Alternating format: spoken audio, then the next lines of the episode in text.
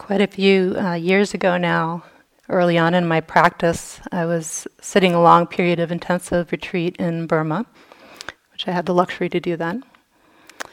And I heard a simile from a young monk. It was during kind of a quiet period at the monastery, and the young monks were being given a chance to try giving Dharma talks. And he presented this one, this simile, in one of his talks. And it's very simple, but it's stayed with me throughout the years. It really stuck in my mind. He described a precious mountain. Uh, this is a simile from the commentaries, possibly a real place somewhere in northern India or around the ancient world where the Buddha taught. But this mountain was famed for being shot through with valuable metals, gold and silver, and also all sorts of precious jewels, diamonds and rubies and emeralds and sapphires. So I imagined it at the time as being kind of something like the mother lode in California or down in Mexico, one of these places that's just uh, riddled through with all of these substances that human beings tend to be very attached to. And it was said that the, the earth of this mountain was so rich with treasures that even a blind child wandering aimlessly, picking up rocks at random, could return home with uh, their pockets filled with a king's ransom, let alone uh, a strong adult with a good working knowledge of uh, geology and gemstones and uh, tools as well to use for digging. But on the other hand, if this strong, capable person with the tools and the knowledge were handless, had no hands or uh, had their hands restrained in some way so that they were deprived of the use of their hands, then they wouldn't be able to take even the smallest treasure from the mountain. Despite their strength, despite their tools, despite their knowledge, uh, they just wouldn't be able to pick anything up. Seems fairly obvious. So, the pivotal faculty for gathering the treasure of that mountain, the, you know, the moral of the story, is just simply hands. we need hands. We need some way to take hold of, of what's valuable there, to pick things up and put them in our pockets. You know, the, the tools and the knowledge and the strength that we might possess would certainly be helpful for gathering treasure from this mountain. But in and of themselves, without the aid of our hands, they're, they're useless. So the young monk then went on to explain the simile in detail, which obviously a lot can be drawn out of this. Uh, the mountain full of precious treasures. It's not too hard to see as a, an analogy for the Dharma, which offers us the, the wonderful treasures of uh, peace and joy and loving kindness and everything that it has to offer and the uh, the young child, the blind child, or the knowledgeable prospector. You know, those are analogies for us, however we might experience ourselves to be on the path. But what really struck me from this metaphor is is that part about the hands, about that all important role of the hands, which the monk explained represented the faculty of faith. That that was really the essential tool needed to gather the benefits of the Dharma. It was just simply faith. And I think this was one of those cases of you kind of hear the teaching when you're ready to hear it. you know, it's not like I hadn't read about faith, heard teachers talk about faith. Um, but I didn't think of myself at that time as a particularly faithful person or a very faith oriented person. Um, quite the opposite, actually. I had been trained and working as an engineer. I have a very uh, kind of literal, linear kind of mind. And there's really no place for blind belief on my spiritual path. That was not something that I was interested in exploring at all. Um, what attracted me to this path of, of vipassana and insight practice, as it does for many of us, is that invitation to find out for ourselves that it is so empirical, that it invites us to come and see and really confirm and explore for ourselves what is the truth. That's a large part of the appeal of this practice for many of us.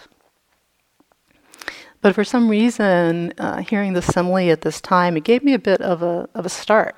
It gave me a bit of a jolt. And it caused me to begin to explore what is actually faith. you know, beyond this kind of conventional Western idea of it that I had of a blind fa- faith, of just simply accepting doctrines because they were fed to me.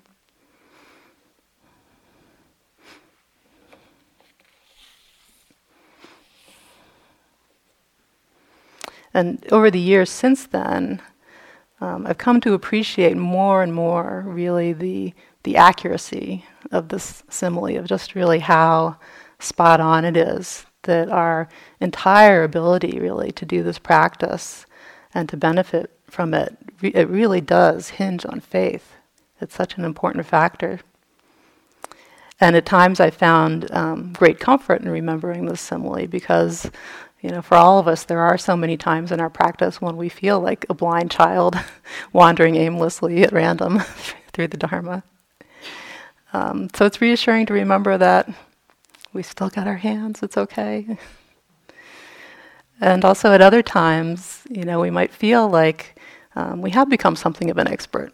We've got a certain amount of practice, a certain amount of study under our belts. We kind of know what we're doing. Um, we've gotten to subtle places in our practice. We've become sophisticated in using uh, the skillful means of meditation. So at uh, those times, it can also be helpful to remember that you know, still we've got to make that that movement of humility, of just simply bending down to the earth with faith to pick up what it is that's just right before us with those same hands.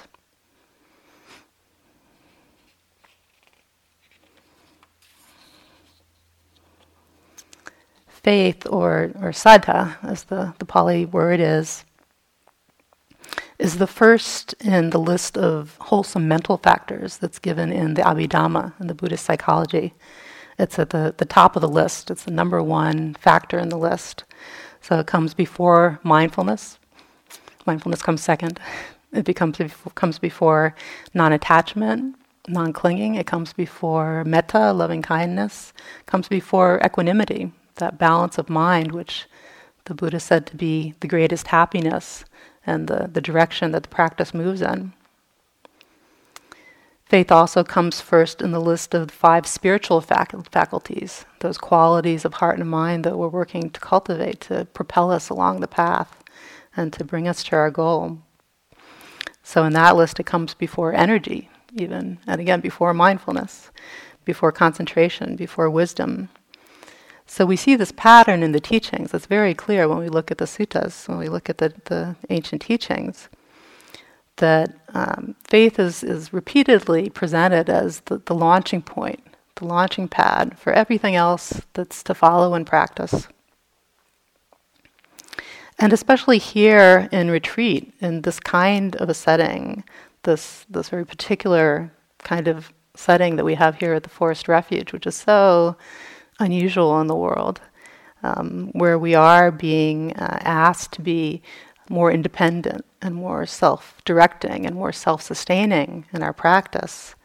Um, the question of, of faith and of our attitude to our practice in general um, becomes very central I think this particular setting brings this quality much more into relief than some other ways that we might practice.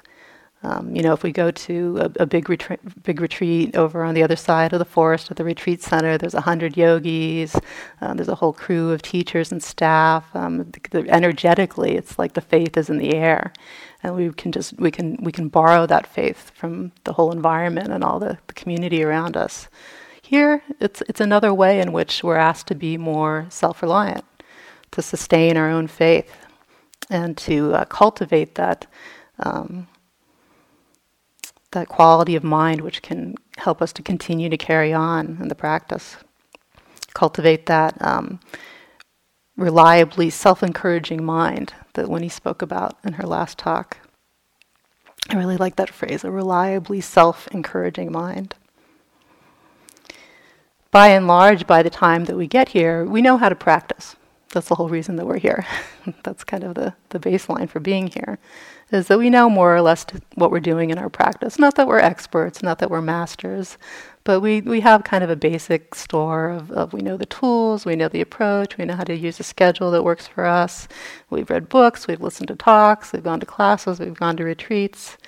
So we know enough, at least, of the basic teachings, the bas- basic methodology, the basic instructions to carry on more or less on our own.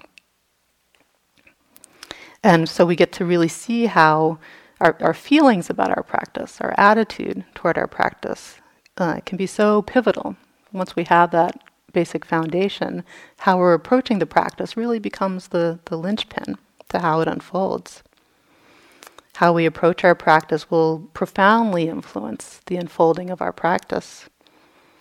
So if we have this uh, self encouraging attitude that, oh, yeah, I can do this, this is doable, this is workable, um, I trust this center, I trust the teaching, I trust the practice, I trust the Dharma, then our meditation, our practice is going to unfold in a very different way than if we have an attitude of, oh, you know, I just can't do this. I've bitten off more than I can chew. You know, I'm just not up for it. What was I thinking? Just, just simply the, the attitude of mind will create the reality. How we approach it uh, makes a profound difference. Uh, also, many years ago, when I was just starting practice, uh, my husband cut out uh, a little uh, cartoon strip from the newspaper. This was in the days before it was all online. It was actually had to be physical paper um, from The Simpsons and gave it to me. And it was a little, uh, just like a three-panel strip. And in the in the first box, it shows Bart Simpson sitting on the sofa watching TV. And then in the next uh, box, it shows uh, his father coming in and saying, I thought you had uh, saxophone practice or whatever instrument he's playing this afternoon. Uh, and then in the, in the last frame, it, it, it shows Bart, and he's saying, Well, I wasn't immediately successful, so I gave it up. so the attitude that we bring to practice is really important, and this is the very reason why um, so many people that have an interest in the Dharma really don't get, you know, past the initial stages. There's that sense of, oh, well, it didn't come easily right away, so I can't do it. So faith is really essential to keeping us on track. And of course, in the Dharma, um, by faith, we're not talking about blind faith. The Buddha also made this very clear, um, which is, again, such a refreshing change because in so many um, religious traditions here in the West and other places around the world, faith and logic tend to be so much in opposition. Um, the definition of faith in many traditions can be that it's not logical, that by its very nature it's something that has to be simply accepted, has to be this kind of blind faith. But the Buddha didn't see it in this way. He called this kind of blind faith a false faith false faith, not real, genuine faith, because it was not based on anything substantial, anything reliable. It's just faith based on simply the desire to believe, belief for the sake of belief in itself.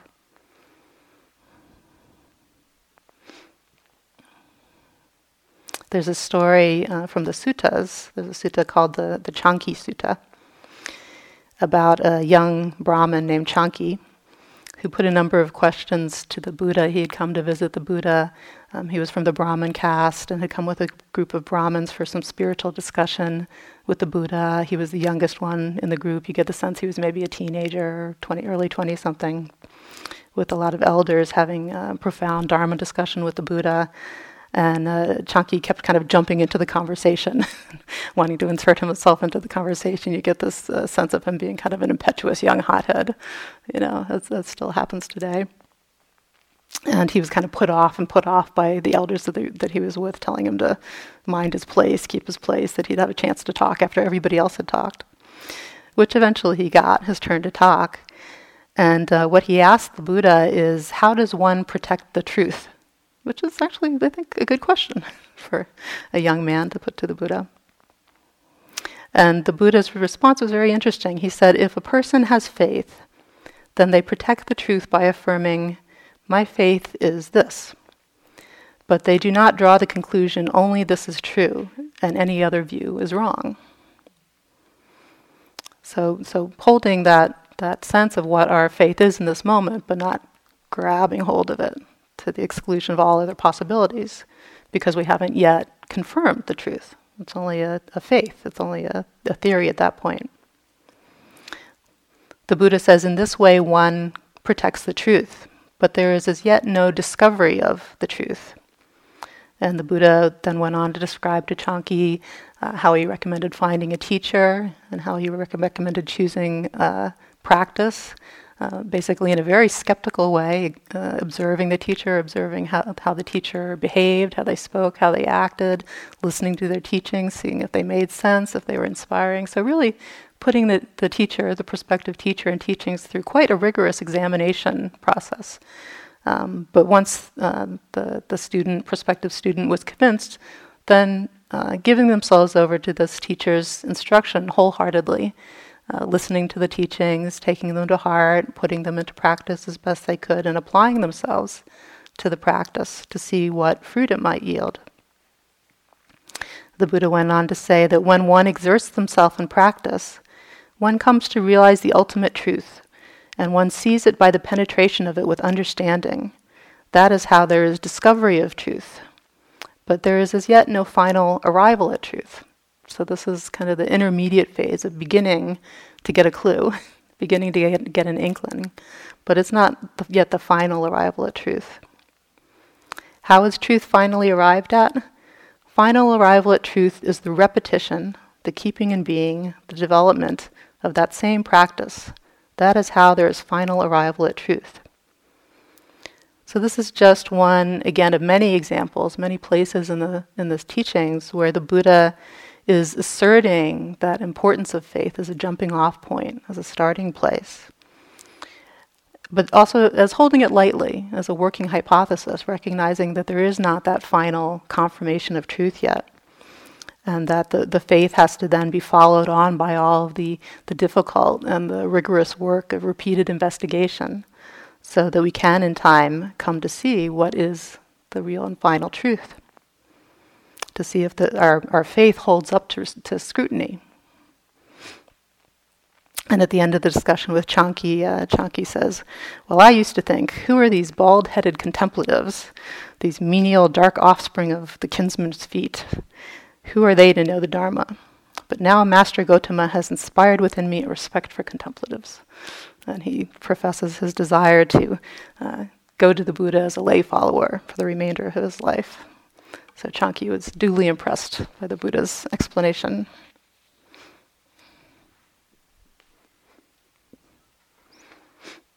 So the Buddha did caution us against blind faith, and he encourages, encouraged us to uh, hold our faith lightly. But what I wanted to talk a little bit more about tonight was not uh, is not so much um, faith in the particular technical sense that it's usually laid out in terms of the triple gem, this one that we chant about when we come together in the evenings for the talks. Although for some of us, you know, we may be familiar with that that framework for thinking about faith that may really resonate for us. and I didn't want to talk about it as some sort of abstract or, or doctrinal faith. When we, we talk about faith in a doc- doctrinal sense, it often involves talking about faith in karma, faith in the Four Noble Truths, that whole aspect of, of right understanding, that element of the Eightfold Path. But I wanted to talk more about um, faith in terms of just the immediate faith of the moment, which is really what we're mobilizing here, what we, we were called upon to mobilize to sustain our practice here, the faith of the moment, the faith uh, in the moment, the quality of the mind that trusts experience, that trusts the reality that's already in front of us, that this is how things have come to be. So, this is more the faith that this moment really has in it already everything that we need to awaken all of the material that we need for awakening is already here in this moment in front of us. It's that quality of faith, that trust in the present moment, that allows us to really sink into the present moment, to really connect with the present moment, um, which is very much a leap of faith. Because as we all know, there are so many other things we could be doing with the mind in this moment, other than just noticing it, being with it, being in it. There's so many other thought worlds that we can construct and inhabit, so many other thought trains that we can hop on and go to all sorts of different places. Uh, most of them much more exciting than this one here in the present moment. Uh, the present moment tends to be uh, remarkably unremarkable, tends to be quite ordinary most of the time. So every moment of mindfulness, really, we can think of it as an act of faith to show up for this one, that it's worthwhile, that what we need is here. And every moment of mindfulness is, is a confirmation of faith. It's a, it's a kind of a commitment. Uh, we're, we're making that commitment to this moment to be here for it. That this is what we choose. We choose to be here, as opposed to all of the other things that we might choose to do with this moment.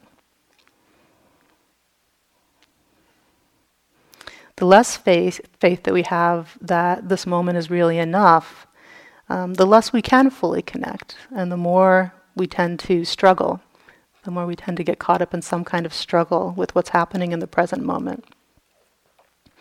And this may be very obvious, or it can get very subtle. It can get very sneaky.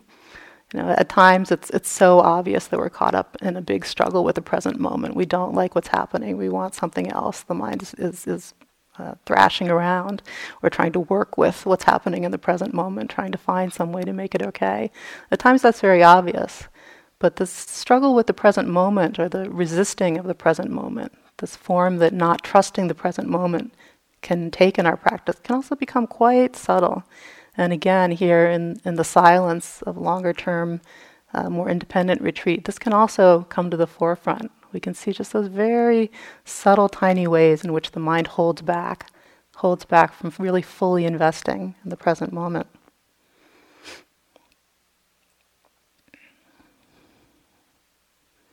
we're so deeply conditioned to do something. We're so deeply conditioned to do something about our present moment experience.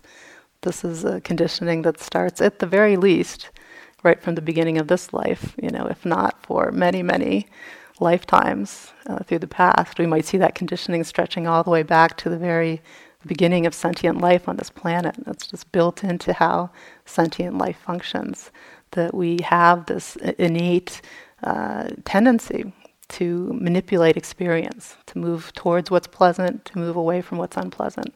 It's just, it's in our DNA, really. It's in our cells. So it comes very, very naturally. So we could say that we've been conditioned not to trust the present moment. We've really been conditioned to, to believe in ourselves that the present moment doesn't have what we need, that we really need to be continuously looking for what we need somewhere else, trying to get hold of it.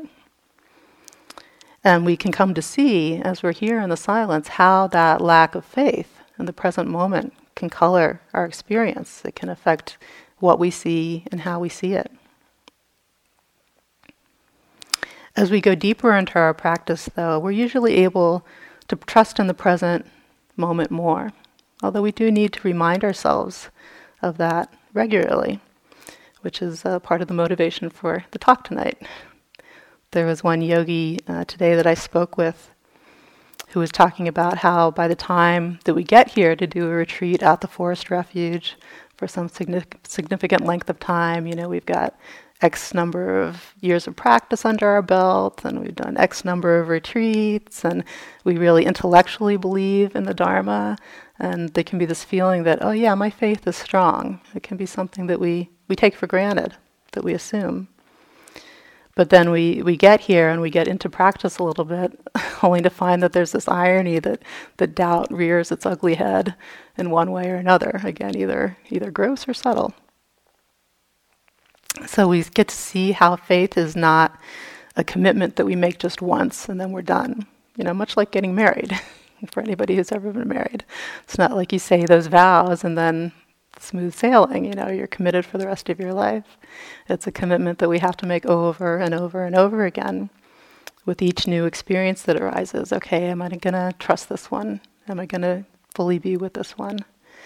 Uh, with each new moment, really. Am I going to fully give myself to this moment, to just let it be enough? Uh, in my own practice, this is mostly what I need from my teachers. know, when I go in to speak with a teacher again, you know, I pretty much at this point kind of can navigate my own practice in terms of technique, but we really just do need to hear from each other over and over again that it's okay. This moment has what we need. We can trust it. This is a little uh, quote from Wendell Berry, who's one of my favorite Dharma teachers. He says that there are, it seems, two muses the muse of inspiration, who gives us inarticulate visions and desires, and the muse of realization, who returns again and again to say, It is yet more difficult than you thought. It is the willingness to hear the second muse that keeps us cheerful in our work. To hear only the first is to live in the bitterness of disappointment. So, this is a big part of the role of faith, is to keep us cheerful in our work, to keep us keep the mind self encouraging, reliably self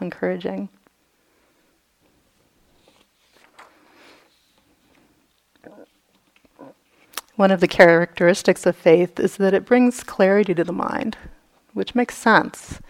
When we feel confident in our meditation, then we're not so distracted or discouraged by every little thing that comes up that's difficult we're more able to see clearly okay, now it's this, now it's this, now it's this, without constantly second guessing what we're seeing or we're feeling, because there's that sense of trust and confidence there. There's not so much of a pull into that habit of trying to figure out what we ought to be doing with the present moment, how we ought to be working with it, how we ought to be managing it. So there's this way in which, as, as faith deepens, our practice actually becomes simpler and simpler because all of that extraneous uh, working with the present moment tends to fall away. And it becomes naturally just more joyful and more relaxed in that simplicity. Because we're able to trust more and more that we don't have to actually do the practice, we don't have to make it work. The more that we're able to trust in the present moment that it has what we need if we just show up for it, the more we come to see how the practice really just does itself. And we probably all had moments of experiencing that. That the unfolding of the practice is actually uh, completely impersonal, just like everything else. There's this irony that the, the, our, our spiritual path is not exempt from the same truths as every other activity in our lives. It actually is subject to, to the same exact truths. And it, it's actually uh, delusion, a form of delusion, in addition to just being a big burden, a heavy burden to bear, to think that I have to do it, that I have to make it happen, I have to make the practice work, I have to make it bear fruit, I have to make my time here be worthwhile, be productive. You know, I've got to get the insight, I've got to get the enlightenment. That's a whole lot of I. And it's really a source of a lot of suffering when we buy into that. If we feel like our time here or our spiritual path in general is this, this personal project, the self improvement project that's all about us and that our, our success or failure as human beings or in this life or, or our value, our worth as human beings depends on how we do it, if we do it right or not. Um, it's a whole lot of suffering, and it also really clouds our vision of what's happening. It pulls this, this veil across the eye of mindfulness so that we can't really see what's happening. We're so caught up in the, the doing of it and the feeling like we have to make it happen. So it's a great relief to realize that awakening is actually completely natural. It's a completely uh, organic process when the conditions are supportive. That's kind of the linchpin when the conditions are supportive. So, uh, as some of you may or may not know, I don't think I've met too many of you here uh, before, but my, my full time job is actually being a mom. I have two young children. And I'm sure others of you here have, have raised children or just spent time around uh, young children. And it's so amazing to see the process of their development, especially in, in the early years of life, that, that process of learning to walk, uh, moving through crawling, learning to walk, the process of acquiring language, um, picking up words and then making sentences and seeing that become more and more sophisticated. And it's it's really uh, such a, a mystery. you know, we, we still, with all of our scientific sophistication these days, don't entirely understand why or how that happens. It's just something that's innate in the hu- human organism. You know, if everything is healthy and working properly, there's this innate uh, desire somewhere within the human organism, programmed into the human organism to begin to move about, to get up on two feet, to start to make sounds, to begin to reach out with communication. That's just, it's innate in us. And you know, it's it's also delusion to think that we can make that happen. You know, we can't put that desire into the young child. It has to be there in them to get drawn out. Although, of course, we can give supporting conditions. So it's very analogous to, to the process of practice here.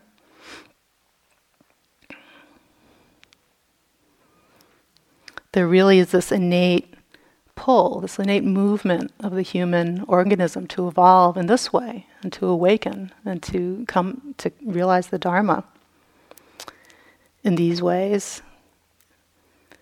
So, without deciding it, or without wishing it, or without, without even really understanding it, the further we walk along the path, we come to see that it's, it's really the same with awakening. You know, what is it that gets us here?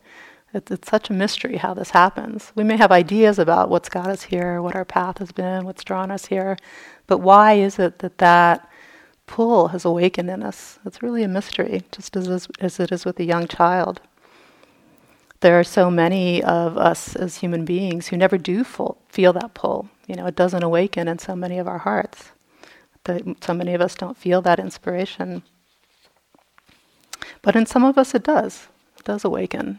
That that that movement towards awakening, that movement towards wisdom. It's it's that it's that innate maturing of the human heart that, for some mysterious reason, you know, that when the time is right, conditions are right, it wakes up and it brings us here and it gets us here to do this practice. And that, that uh, latent tendency, that, that inclination within us is there not because we're great people or we've cultivated it or we want it to happen. It's just conditions playing out. It's just because we're human, because of our humanity. It's a, it's a natural uh, movement of human beings when conditions are right to move in the direction of awakening and wisdom. And just as with learning to walk and learning to talk, we don't have to make it happen. All we really need to do is just to let nature take its course, to provide the supportive conditions, and then just to let nature take its course. This is a great uh, quote from Sayadaw U Pandita that I repeat uh, probably in almost every Dharma talk I give. He's, he said famously that uh, every moment of mindfulness brings the yogi one moment closer to full enlightenment, whether they like it or not. so it really doesn't matter what we think about what we're doing here, whether we think it's leading us to enlightenment or not, whether we think that this moment of mindfulness is worthwhile, whether we think that we're practicing well or practicing poorly. Really doesn't matter what we think about it because it's human nature. It will unfold according to, to natural laws, the laws of, the, of being a human being.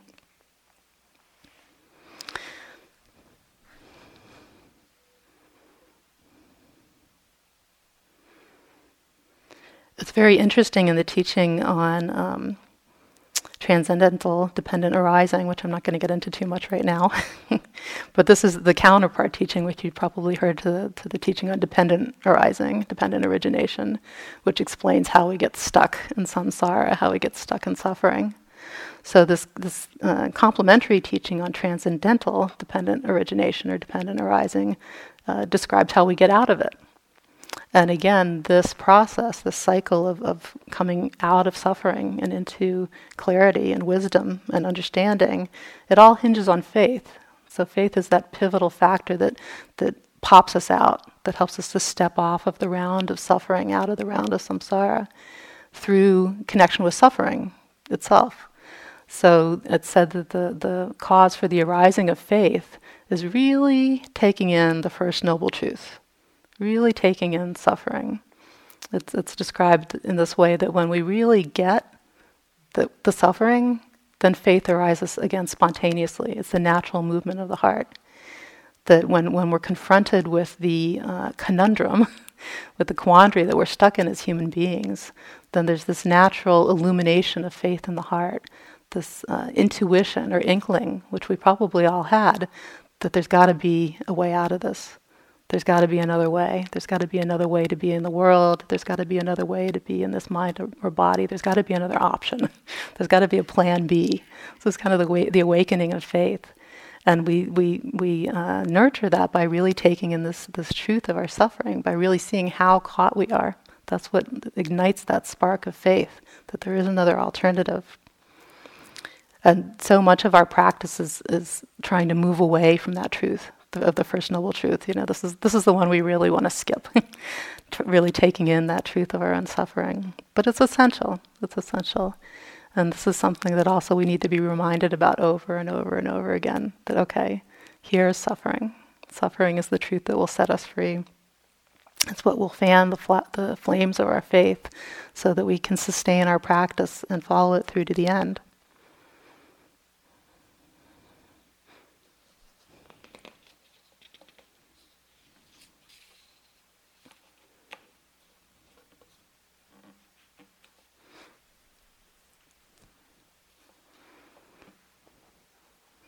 So when when we recognize our suffering with clarity, um, when it, we ignite that quality of faith and bring that to the present moment, then we will start to see what we need to see to awaken.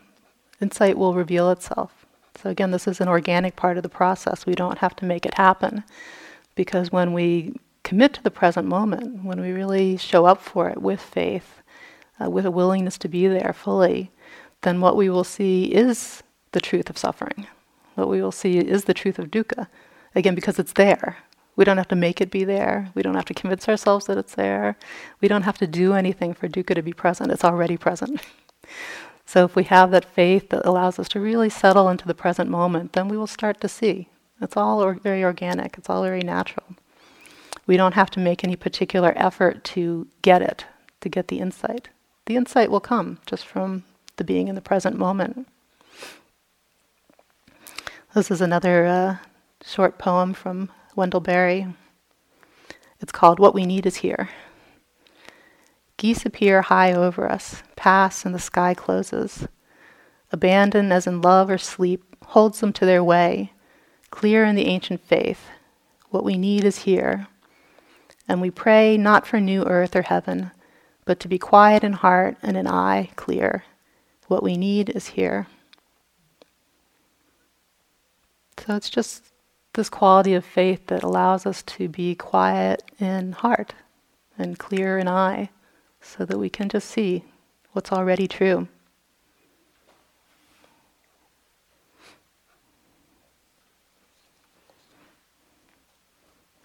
It's helpful to remember, I found, that faith is a mental state, or what we call a sankhara, a mental factor. So it actually doesn't have anything to do with ideas or opinions, although ideas and opinions and philosophies and all sorts of things, all sorts of thinking things, may obviously come out of that place of faith. But in it, in and of itself, it's just simply that quality of mind that trusts, that's confident. Its counterpart, of course, of doubt, which is the same kind of quality. It's also a mental factor, the coloration of the mind. So uh, the doubt itself is not all the thoughts that we have about why we can't do it or why we can't do it here or why it's not working, but but just simply the coloration of mind that puts us in that doubting mood.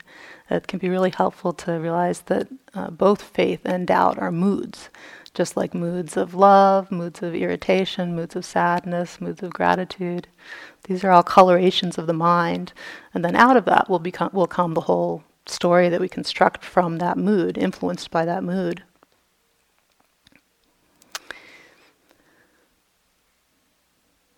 So the rigid holding to ideas and opinions actually has nothing to do with faith. The ideas and the opinions themselves are not faith. Um, and in, in most cases, as we tend to see for ourselves, uh, they're really a manifestation of fear or uncertainty. They're actually, ironically, a manifestation of lack of faith holding to fixed views the, is generally a symptom of lack of faith, symptom of doubt. There's this uh, irony that, that the more strongly we profess our faith, the more uh, uh, urgently and, and in detail we, we elaborate it within our own minds or to other people, uh, it's often a case of uh, the lady doth protest too much. You know, the more forcefully we feel like we need to convince ourselves or convince others of our faith, the more chances are that there's there's actually doubt lurking beneath it. We're trying to convince ourselves, to talk ourselves into certainty. And of course, we won't always be suffused with perfect faith. Um, that comes much further down the line. There are times, obviously, when the mind will get tired, will get depressed, will get lost. Um, there's a great quote from Edward R. Murrow. anyone who isn't confused really doesn't understand the situation.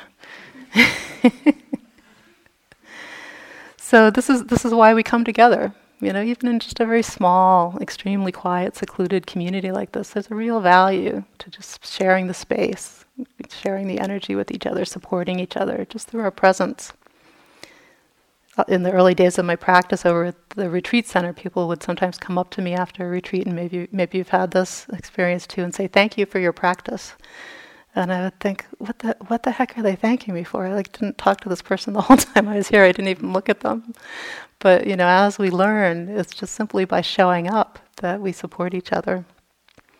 So we can borrow um, faith from each other, just from the simple fact that there are others here doing it, that they're plugging away.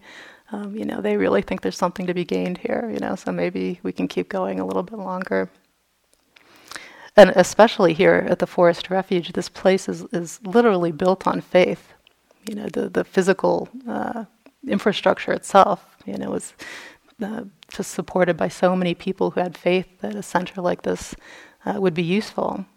Uh, the, the, the, the possibility of awakening here and now in this very life is real and that if we create the supportive conditions for it, it can happen. So it's almost like just even in the timbers of the buildings, there's this there's this energy of faith of all of the, the many people that believe that we can do it. Even at those times when we may not believe it for ourselves.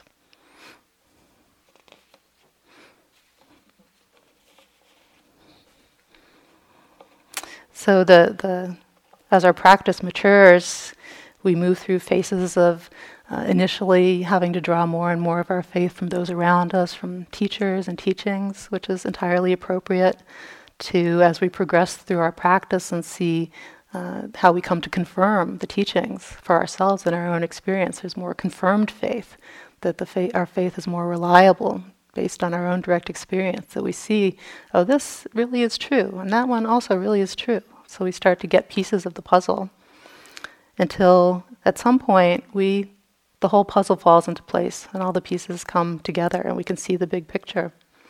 And we arrive at a place of unwavering faith, seeing the truth of what the Buddha taught uh, for ourselves in a very deep way, in such a powerful way that uh, doubt, in a certain way, never arises again. We've seen clo- so clearly the truth for ourselves that there'll never be any unknowing of it. There'll never be any way that someone could talk us out of it or that we could change our opinion about it, change our understanding of it. We've really gotten that this is how it is. Sometimes this is compared to the way that we understand uh, the law of gravity. You know, nobody's going to talk us out of that. Not because we have some, you know, really rigid, elaborate philosophical, philosophical view around it, but just simply because we know. We've seen enough times that if you drop something, it falls down, it doesn't fall up. So it's just something that we know in this very direct, immediate way from our own experience. And it's said that at a certain point in the practice, this comes to be the way in which we know the Dharma, the truth of the Dharma, that this really is how things are, that everything is changing, that nothing is permanently satisfying, that there's really no soul or self behind this me thing that's going on here. We get those on a certain level, and there's just no turning back, which is sometimes called entering the stream. And it's interesting that this, this first stage of kind of powerful awakening of stream entry is also defined in terms of faith. That the, the distinguishing characteristic of, of that turning point in our practice is said to be that there's at that point unwavering faith in the teachings that we really have known and seen for ourselves. And there's certain uh, qualities and quantities of doubt that just will never return because we've known for ourselves.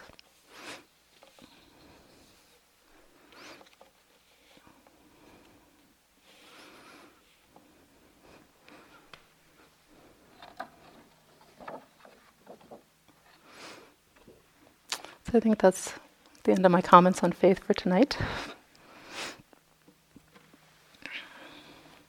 I might just take a moment again before the chanting just to see what's going on.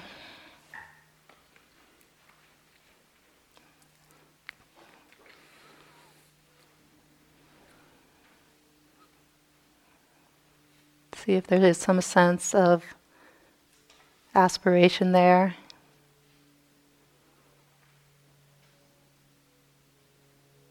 That our practice may be of benefit, be of great benefit for ourselves, for all of those that we come into direct contact with,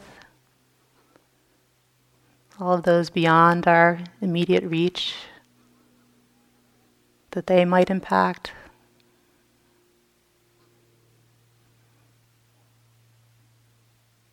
Seeing if we can connect with the aspiration that the work that we're doing here may really spread out through the world to be a cause for greater good, for greater peace, for greater harmony.